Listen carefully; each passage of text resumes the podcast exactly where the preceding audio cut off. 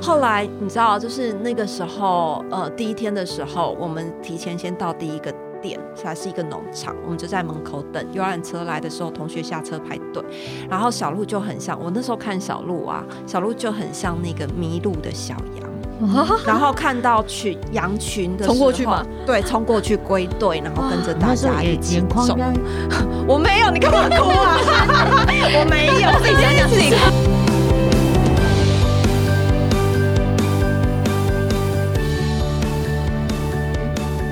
来到晋级的人生，我是崔咪，我是 Dr. Selena。我们今天有特别来宾耶，耶！Yeah, 而且是我个人非常喜欢的一个来宾。你们哪一集没有特别来宾？有啦，有几集啊？哪一集不是特别喜欢的？现在看就是从头到尾都不要 不要讲来宾是谁，然后只有录完之后再揭晓来宾是谁。好，我们欢迎凯利哥。哎、欸，不是说不说吗？好了，我是凯利哥，他忍不住，村子里的凯利哥，大家好。对对，今天很特别，因为其实凯利哥前一阵子出了一本畅销书嘛。畅销书吗？对，跟你比不算，不能跟你比。他这本书叫《不完美的十一岁》这样子。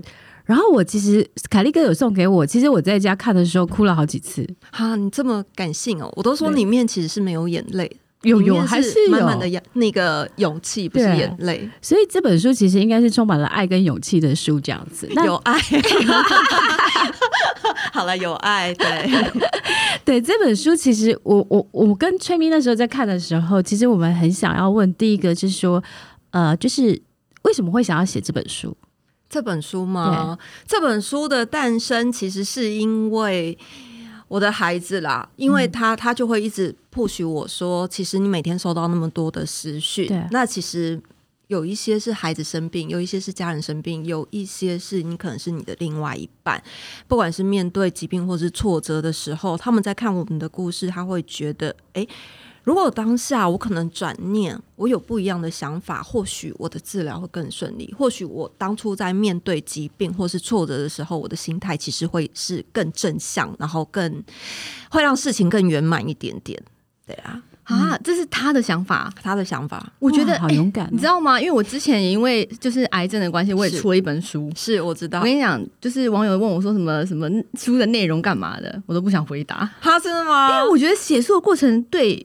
我来说，其实是一个再一次再经历，对你跟他一样。欸、可是我跟你说，他他告诉我可以出版这本书，帮助更多人，但是他自己其实是不想回去看这一段过程的。所以最近有很多的，不管是访谈或是 podcast 的节目，在邀请。访刚只要一给小鹿看，小鹿说又要去讲去年的事，我不去这样子。他就是会开始会不想要再回顾去年那一段很很，很痛苦。对，然后包括比如说有广告，可能就是想要找他。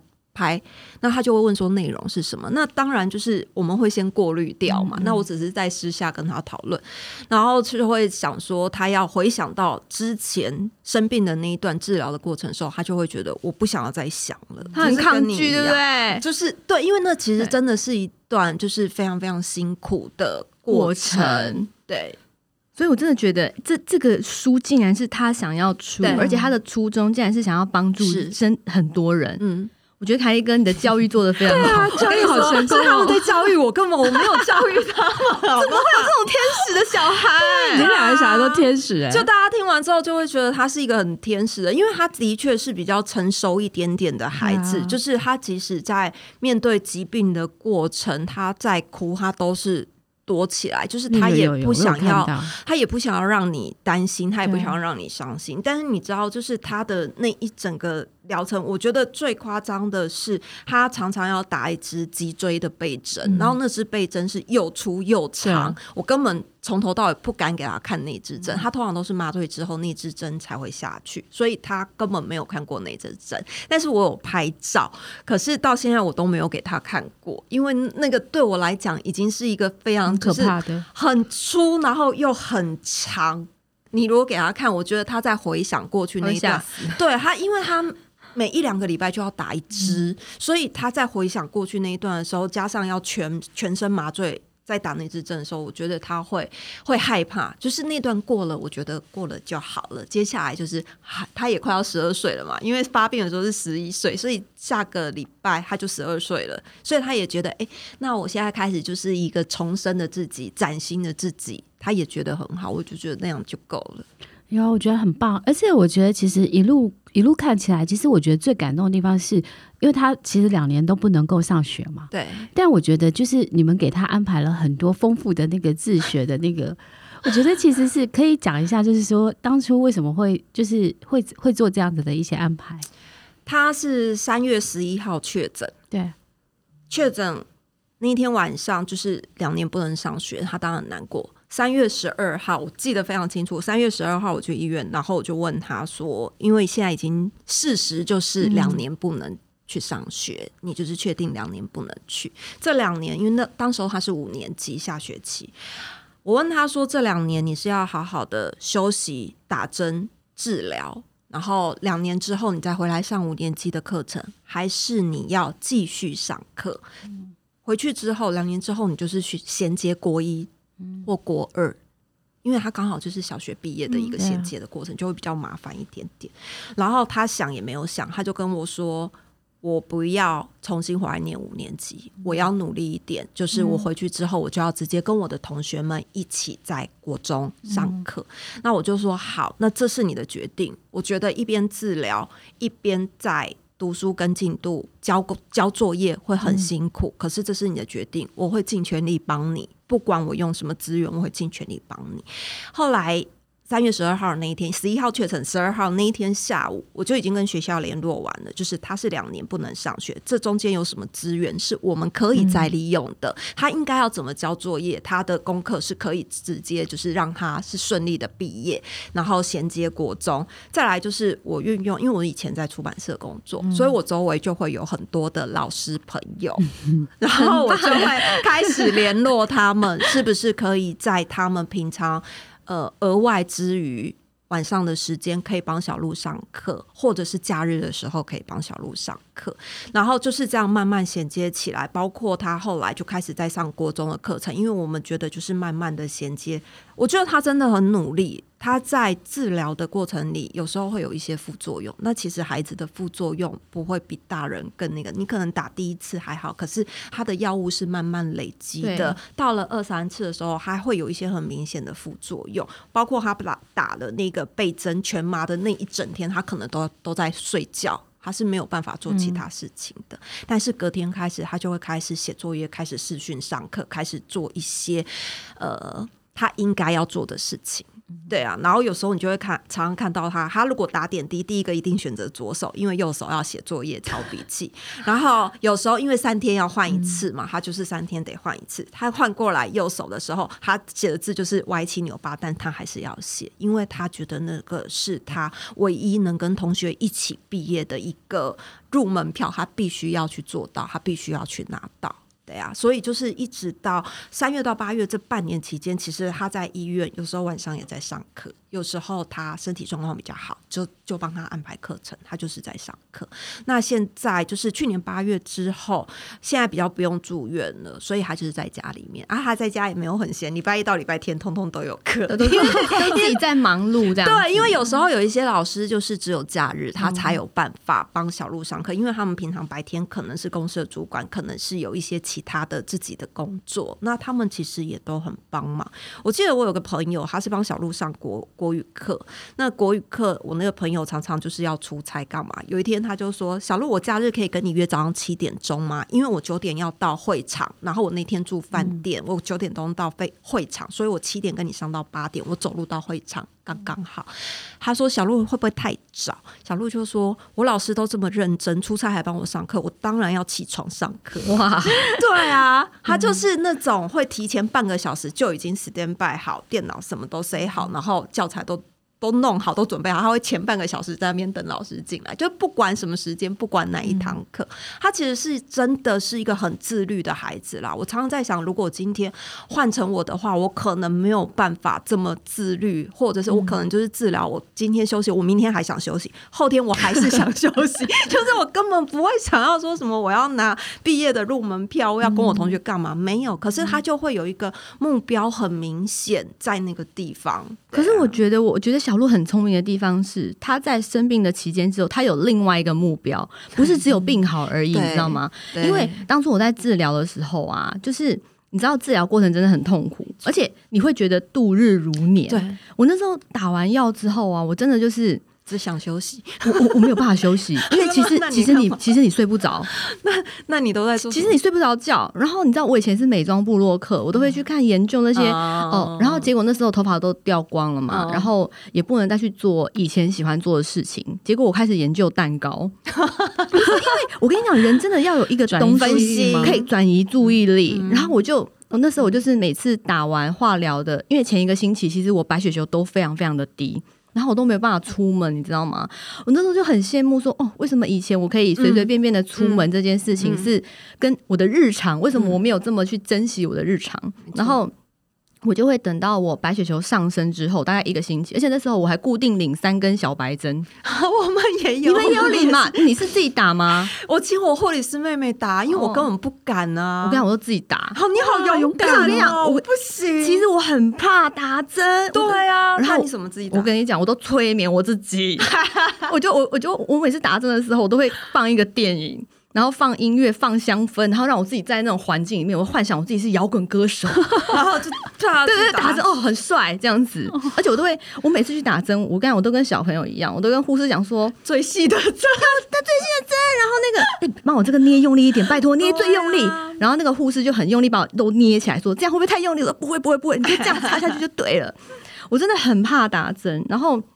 每次都是这样之后，然后我的白血球就是上来之后，哎，我慢慢恢复就是正常了，我就跑出去做蛋糕。可是你的正常是真的正常吗？不是，不是真的正常。对啊，就是一样是很危险的，对，很危险。然后我就戴口罩、戴毛帽、戴假发什么之类的，然后就是全去。就是全身武装跑去做蛋糕这样子。对啊，我觉得真的是，因为他后来他有跟我讲说，妈妈其实很感谢你在我住院的时候帮我安排了很多不一样的事情，否则我的生命可能那段期间就只剩下打针、吃药跟化疗，就他就没有其他的事情。我觉得你很了解他，而且你很尊重他。对啊，因为我觉得自己选的，而且重点是他选，你觉得 OK？OK？因为你知道，maybe 可能很多的家长会觉得说。哎，你就生病了，你就好好休息嘛。就像我那时候我生病的时候，我妈妈刚开始的时候，其实我觉得我那时候看这本书，我非常羡慕小鹿跟你们的感情。我觉得感情是感情好好，很好，你们连接是非常好的。那我必须要讲一下，就是我跟我家里面的人，我跟我家，我跟我爸爸很好，可是我跟我妈妈就是因为我我妈妈小时候管我太严太严太严了，你知道吗？所以变成我长大之后，其实我是有心事。有难过的事情，我不跟我妈妈分享的。然后我妈妈又超冷静，你知道吗？她遇到那种大事，她听完都装作就是，也不是装作，就是她。我觉得是反应比较慢啊，不是，是因为真的很冷，因为我也是属于非常冷静的人，就是我们内心波涛小，但不会脸上不会表现出来。就是你看，你妈是天蝎座的嘛？我妈是双鱼座，双鱼座怎么可能？双鱼座很，我妈妈激动。我跟你讲，那是反应比较慢，我那是反应比较慢哈。那我真的得罪所有双鱼座，对，双鱼座妈妈就得罪过了。我那时候跟我妈妈讲说，妈妈，我得癌症了。我妈妈说，哦，好。晚上回家吃饭吗？然后可能挂到电话，他就爆哭之类的。没有，我跟你讲，我妈妈刚开始好冷，都很没 feel 哎、欸。你妈听了，你妈真的知道癌症是我跟什么状况？我跟他就说，他就是他真的慢半拍。双鱼座的应该是要这样问。你知道双鱼座就是那个癌症是什么状况？我觉得我妈妈真的是有点慢半拍，她问状况外。后来她真的发现我真的很严重的时候。我妈妈那时候，我觉得我这我要跟你分享，我妈妈那时候就是帮我转念这件事情。然后我那时候真的前面其实我都很低潮，而且一开始我知道癌症的时候，我就觉得。我我不知道小鹿会不会这样哎、欸，就是那时候知道自己得癌症的时候，觉得天哪，我天塌下来，嗯、怎么会是我？我是不是要死了？他会这样想吗？会啊，我也是哎、欸，我那时候觉得我是不是要死了？我生命只剩下一点点这样子。他说怎么会是我？而且因为其实我们是在儿癌病房里面，就是所有的人都是一样的状况。对对啊，你先说完你妈。哦，然后然后就结果后来我因为我妈之前很冷静嘛，然后结果后来我妈就有一天，她就知道我真的很严重之后，她有一天就吃饭的时候，她就真的就看着我，她就突然眼眶就。红起来，他就看着我跟我讲说：“ 哎，这个病就是在我身上就好了。”我那时候在书上也有看到你有写这句话，嗯，我觉得小鹿一定也是不愿意听到这一句话，因为那时候我妈妈这样跟我讲的时候，我就立刻想到一件事情，觉得说：“天哪！如果今天这件事情是发生在我妈妈身上，发生在我其他爱的人身上，我觉得我没有办法接受。哦，我宁可在我身上，我会觉得老天爷给我这个任务是因为我可以是。”所以那时候我才转念呢、欸。小鹿是一开始就跟我说，还好是在他身上。天哪，他，他好快，他好、嗯。他说还好，今天生病的是我，如果是你或是爸爸，就没有人可以照顾我们了。所以还好是我。嗯，对啊。然后我要分享，就是你刚刚跟你妈说、嗯、对不对？我跟我妈说的时候，因为我妈跟你妈的个性是完全不一样。我妈巨蟹座，一样是水象星座，可是那个个性吧，我妈就是一个非常之夸张型，就是一点它可以变十点扩张 到一百点扩张那种。所以当时候。我大概瞒了两个月之后，因为小鹿已经开始在治疗，开始要掉头发了。我大概真的瞒不住的时候，我就开始跟我妹沙盘推演，要怎么跟我妈 讲，因为感觉我妈就是会那种天崩地裂嘛。对，而且她会责骂你没有照顾好你的孩子，这样，哦、所以她就她是那种我们已经沙盘推演很多次，然后我还跟我老公不断的推演怎么办，我要怎么跟我妈讲？你觉得这样讲好不好什么的？然后我老公就说还是我来讲，说不行不行，你应该抵抗不住我妈那种惊讶夸张的态度。后来我就选择有一天。我去我去洗头发的时候，然后我就打电话跟我妈说：“妈，我跟你讲一件事情，就是那个小鹿他可能就是最近最近有点生病了，然后两年没有办法上学啊。我也觉得这样很好，因为就是我妈就说怎么两年不能上学？我说因为他有一个肿瘤，然后这个肿瘤不是很好，需要做化学治疗，然后就是必须要两年，抵抗力会比较低。那我觉得这两年很好，我们可能可以去做他喜欢做的事情，嗯、然后我们去上烘焙课，我们去上很多各种。”不一样的才艺课或是什么，他就在家里面看书看到开心，做然后做做到开心这样。我妈就听完就觉得哎、欸、不错，然后我妈反应有点让我觉得很奇怪，对她怎么没有爆炸，然后或者是很夸张那种。挂完我妈的电话之后，我就打电话跟我妹讲，然后我妹就说你怎么跟妈妈说的？我就讲了一次有肿瘤化化学治疗，这样要两年。她就说我跟你说，我妈一定听不懂。对。一定听不懂你在说什么，你太聪明了！你故意把化疗两个字和化学治疗，我刚才在想，我一句话都没有说谎，然后讲肿瘤，对啊，肿瘤有有一点不好，对不好的肿瘤。所以，我后后来我跟我妹挂完电话，我妈就说没有，我妹就说妈妈一定听不懂。后来我那天洗完，因为我妈还问我说你在哪，我说我在洗头，所以你知道听起来整个氛围是开心，对对。然后我那天开车回家的路上，我妹。在我妈家，我妹就打电话来说：“妈妈跟你老公讲电话，讲到两个人都在哭。”然后我就说：“怎么可能？我老公真是太不会讲话的艺术了，怎么跟我讲都没事。”他说：“因为妈妈根本听不懂你在说什么。”对，他只听到说：“哦，两年不用上学，在家里面玩做 玩做到好。对” OK，对对，你真的太会讲话的艺术了，太懂你妈妈了。对啊，结果。搞半天就是妈妈是真的听不懂，然后后来他发现就是暴怒跟暴哭这样，我妈就是激动派的啊，嗯、就是属于马景涛那类的。每每个妈妈都不太一样，我 妈妈就是慢半拍到不行。对，你看她是水象啊，我妈也是水象，我也是水象，我就是水象冷静代表。对，我妈我妈也是冷静代表啊。对。但那时候我我觉得我跟我妈讲一句话，我觉得就是可以跟跟大家分享，就是那时候我跟我妈说，因为我妈就要哭了嘛，我想说哦天哪，这 这这个这个这这一波我是不行，对我也不行，我我不行。我跟我妈讲说，妈妈我我没我没有力气去安慰你了，这样子。我就说我想要你不要哭，你好好的，嗯，你把你自己照顾好，我就说。我会用全部的精力把我自己照顾好。嗯、我说我一定会好。嗯，我妈妈后来就都就再也没有哭过哎、欸。嗯、对啊，我就觉得哎、欸，很尊重我的家人，我觉得很好。所以我觉得你尊重你们家小朋友，啊、他想要什么都给他。而且我觉得就是，我觉得他很聪明，真的，他不会说就是怨天尤人啊，或是什么这样子度过两年。他想要什么都给他，我跟你说，我就是答应的太早了。哦，那 Apple 电脑，Apple 电脑，你说是不是很聪明？然后我小学我谁会去要一个 Apple 电脑？要也是先要手机，怎么会要电脑？哎，人家都深思熟虑的好不好？人家都有想好了好不好？对啊，对，所以我就觉得，哎，好吧，好吧，算了，这样子，可以，你也真的够辛苦，对啊，对啊。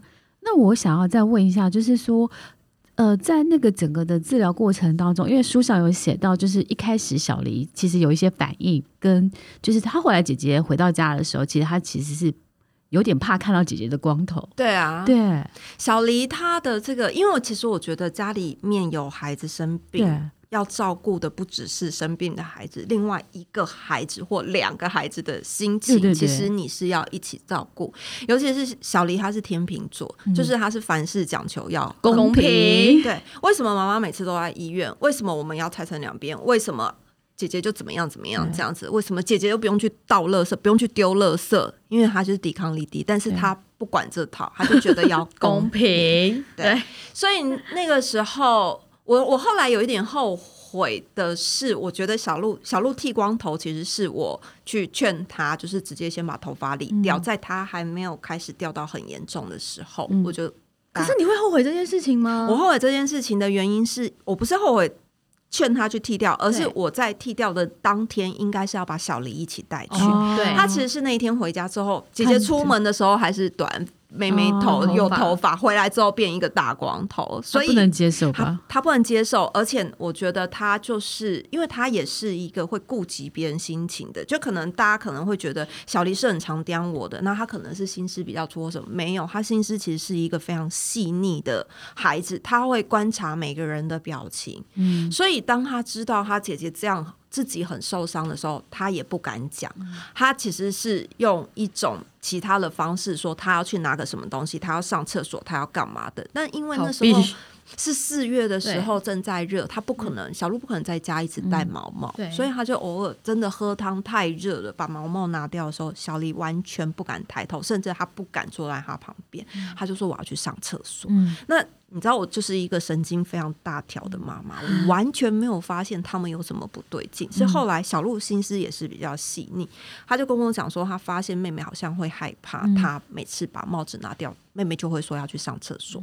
那后来有一天晚上，我才问他这样，然后问问问他，他也不敢讲，他就眼神就飘来飘去说没有，我没有这样子。那我就问他说，没关系，你可以。告诉我，你是不是真的很害怕姐姐的光头？嗯、然后我就因为我记得那一天是小鹿在睡觉，我我跟小李在厕所里面就是独处，我就拉着他问他，我说你是不是真的很害怕姐姐的光头？后来他就大哭，他就说我真的不是很故意要害怕的，我真的不是故意的。然后后来我就跟他讲说，就是其实。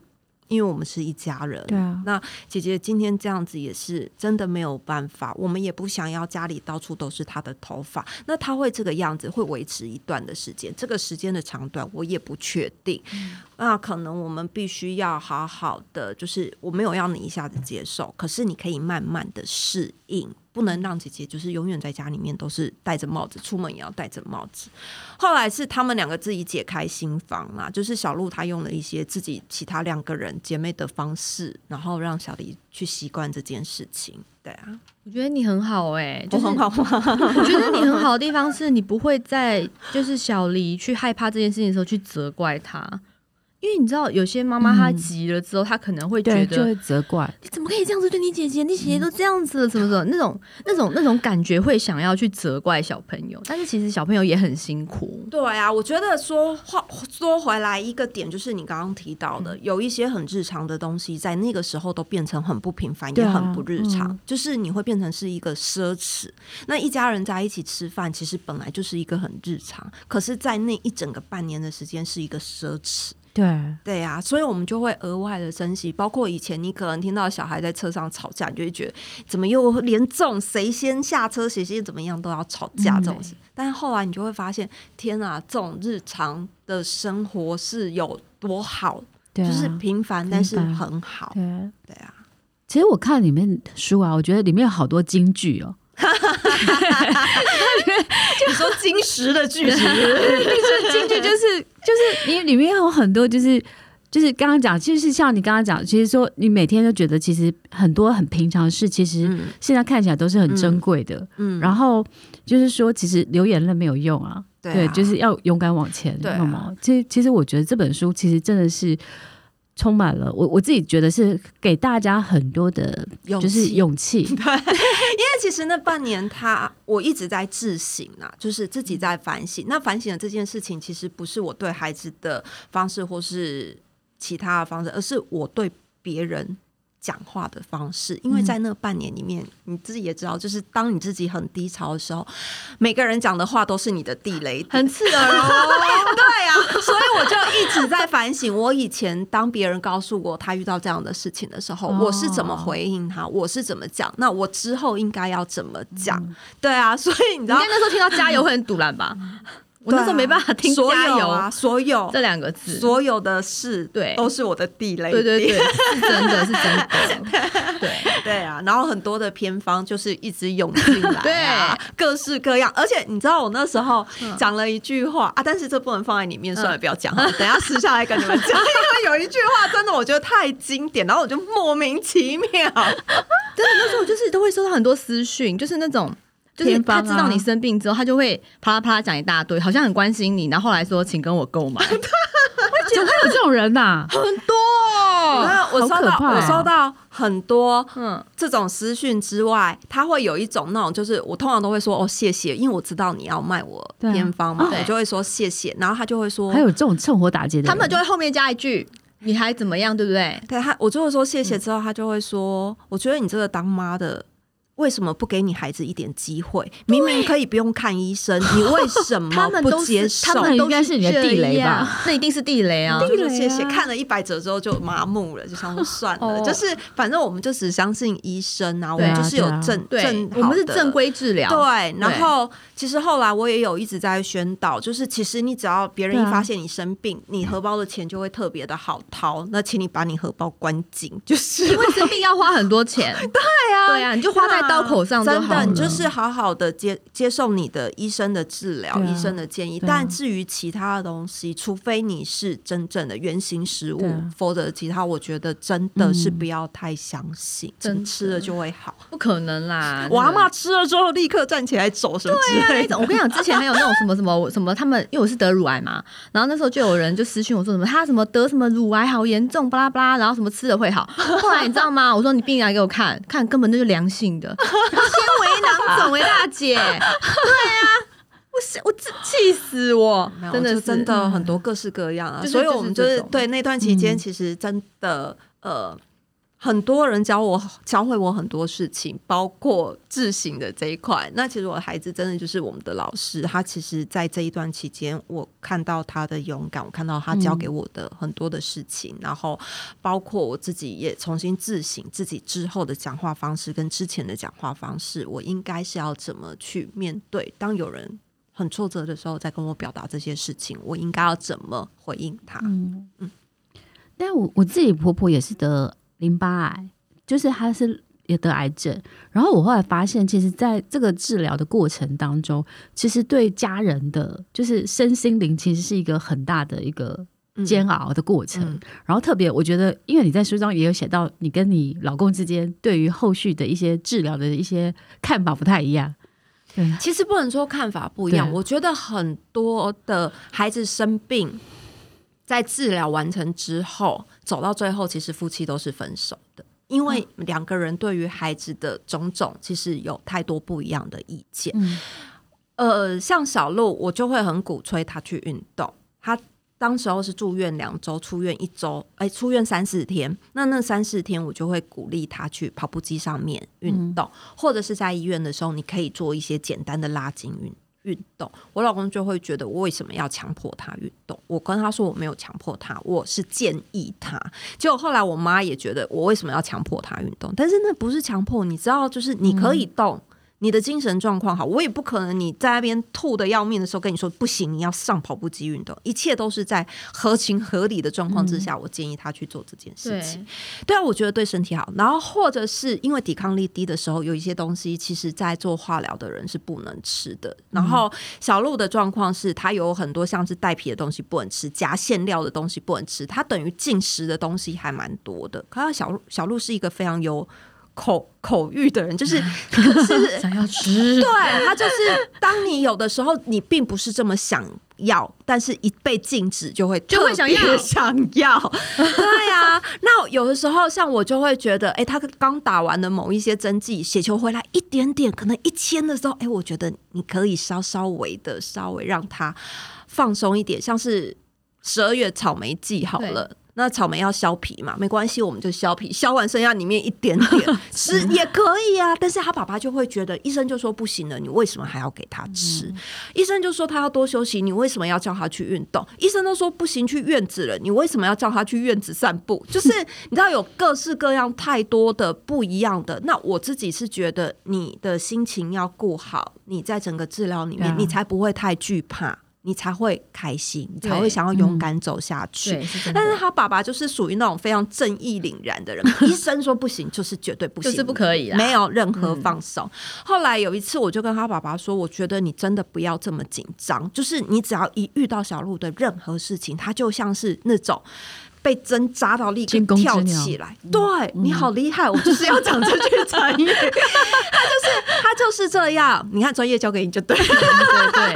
然后他就是会非常的惊讶，然后那情绪每天就是绷在那里，然后会变成小鹿很紧张，他一紧张就想哭，小黎也很紧张，因为一天到晚他就会觉得爸爸好紧张，那我也会很不爽啊，啊我就会觉得你就是没事，你为什么要吓小孩？你为什么要这么紧张？嗯后来我就跟他沟通，我就说，其实我们两个人的目标是一致的。我今天不是要尝试其他的偏方，我们两个人都想要走医生的那一条路，治疗好，目的地就是康复。那为什么在这中间我们要不断的因为这种小事情吵架呢？啊、后来那次之后，我就跟他讲说，我觉得你真的可以放松一点点，就是不要一直这么紧张。你有你的原则，我知道，我们尽量做。嗯、可是不可能，你要孩子两年都是这么的紧张生活。啊、我觉得病治好，忧郁症也来了，一定的啊！因为你知道，治疗的人真的是情绪有的时候，尤其是你在不舒服，情绪是非常非常非常低落的。嗯、那后来我觉得他有改变呐。就是在我的各方 劝导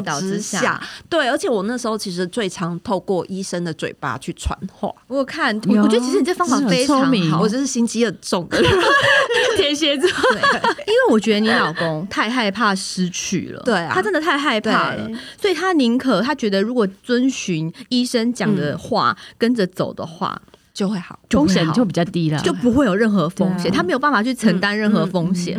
所以我觉得你很聪明哎，你就跟医生讲说，医生医生，你可以跟那个 对，医生是你的婚姻的那个 是是传音，真的传音好，因为你知道我真的讲一百遍，我就跟他讲说，你其实可以去院子走一走。我老公就说他不能晒太阳，他不能碰泥土，他不能什么外面的树木枯叶，然后会有什么细菌霉菌，巴拉巴拉巴拉。然后后来我就跟医生说，医生，我觉得他适当的戴个口罩，然后在快日落的时候出去散散步，我觉得是一个很棒的事情。医生说，对啊对啊，我说麻烦你。跟爸爸讲一下，就在某一次门诊，你知道我老公每次门诊的时候都是像求婚那样半跪在，他跟我求婚也没半跪，他跟医生讲话是半跪在地上，然后拿着那个功课表，他们的功课表，然后一条一条在跟医生对，然后医生就说：“哎、那爸爸有件事，我想恳请你。”就是孩子有时候可以到院子去透透气，其实对身体好。那天回家之后，我老公就说：“小鹿，你去院子走一走。”医生说这样，我讲一百遍也没有用。你很聪明，聪明哎、欸。然后像小鹿，他就会有时候会想要吃一些糖果，然后他爸爸就会说不行。所以后来我都跟他说：“你就是在医生的面前问啊，医生说可以。”我跟你说，那一天立刻立刻立刻解，而且我都会偷喝真奶。是，他是不喝饮料的人，所以就是我跟他本来就不喝。我跟你讲，我跟你讲，我跟你讲，就像你讲的，越不能吃什么，越想吃什么。然后那时候人家说那个手摇饮料，医生都说不要喝。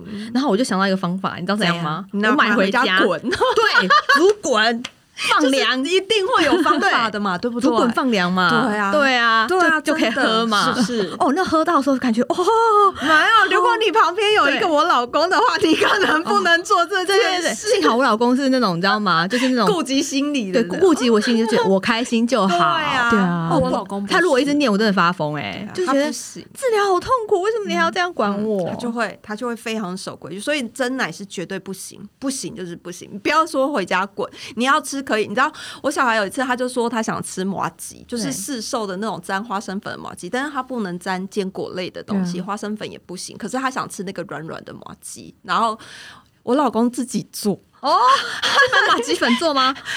他就用糯米，然后自己在那边弄，然后捏糯米，然后拿去蒸。我想说算了，你高兴就好。他就搞了一个下午，小鹿吃了大概五分钟就吃光。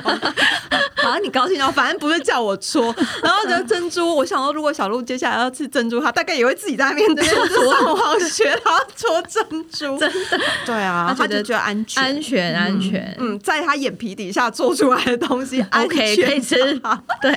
对呀，也蛮不错的，就是很奇妙啊！就什么人跟什么人凑在一起啦？因为其实我真的就是一个非常神经大条的人，他就是一个非常神经呼吸都互互补，对对啊，就互补的很严重，所以我就觉得，其实我们好像没有必要为了一致的目标，康复的这条路其实还很远，然后没有必要为了这样子的事情一直不断的在吵架，对啊。因为小朋友其实也会记在心里面，对啊，对他也会难过，对啊，真的，嗯，所以就是还好。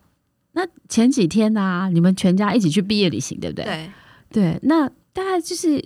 那个过程可以再分分享一下嘛？就是全家其实医生是说不行的，因为他现在血球大概一千上下，也是蛮低耶。正常人大概七八千，嗯，然后他现在大概一千左右，然后这个一千可能还要维持到可能一年左右，因为他现在都还是持续的在吃药，嗯、持续的在打针这样。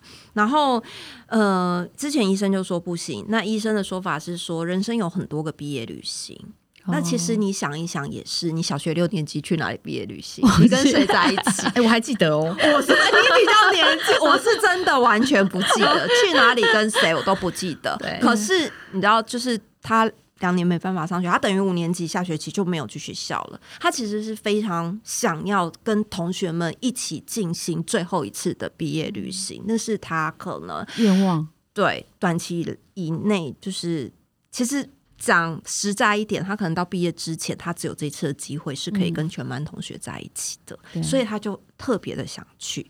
那他也有很努力的在吃，就是增进血球的一些食物，这样。那我就跟他讲说，因为他问了医生两三次，医生都说。就是不要，因为你血球真的太低。那我们的医生其实是比较保守，就跟二五一样，就是是比较保守的，比较谨慎。他也害怕就是出出状况，因为一出状况，可能整个治疗就要再停下来。那后来我就跟他讲说，没关系，我们不要上车，不要跟同学在一起，我们不要群聚，我们自己开车去。那到了定点的时候，你跟你的同学分小组，还是可以在一起玩。嗯、晚上的时候，你还是可以到同学的房间去聊天。我们就是吃饭的时候出来，我们自己吃。我们就是额外点你可以吃的东西。那到饭店的时候，我们就是订同样的饭店，住同样的旅馆，他就可以到同学的房间去聊天。嗯、后来你知道，就是那个时候，呃，第一天的时候，我们提前先到第一个。店它是一个农场，我们就在门口等游览车来的时候，同学下车排队，然后小鹿就很像我那时候看小鹿啊，小鹿就很像那个迷路的小羊，然后看到群羊群的，冲过去吗？对，冲过去归队，然后跟着大家一起走。我没有，你干嘛哭啊？我没有，自己想想自己哭了，你干嘛哭啊？然后你才是妈妈，没有，因为他就是你看到他那个样子，就是这这。一年来，其实我我一直时不时的都会问他说：“嗯、你开心吗？你开心吗？”嗯、然后他就会说：“嗯，我很开心。”可是我跟你说，我很孤单。他是想念同学吗？对，他就是没有同样年纪的孩子可以跟他聊天。嗯、他能聊的就是像我们这样子的大人。如果我今天带他来，他还是认识大人。可是他其实还是会想要跟同学聊一些、嗯、聊什么，就是聊偶像明星的话题，聊一些乐色话，同学间的乐色话。对啊，就是这样。然后后来，你知道，你就是看到他。他很像那种迷路的小羊归队那样子，然后跟上大家，然后一起在群体里面奔跑，然后我就觉得，哎、欸，真是太棒了！就是我做了这个决定，我真是太棒了。那其实这几天，你知道，二五就会很像狗仔一样，他就会一直跟在旁边，他一直拍好多照片，他会很担心他是不是吃了不该吃的东西，他是不是手不干净又去摸口罩干嘛的，然后是不是离同学太近。然后我后来到了第二天，哦，他就是纠察队啊，然后。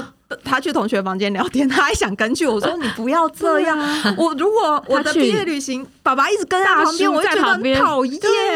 然后以后跟同学回想起来说，你爸一直在旁边，你爸就一直拍，你爸连聊天都要来。真的。所以后来，后来到第二天要去乐园的时候，小鹿就想跟他的朋友去玩。然后二我说，那我们远远跟着他。我说拜托，可以不要吗？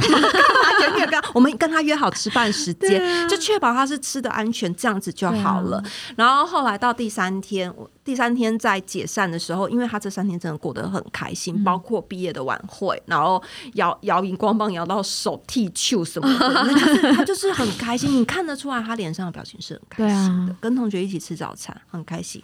然后后来最后一天他结束是在那个台中的歌剧院，台中歌剧院，然后那是最后一站了，同学也要回台北了。就是就是真的要说再见。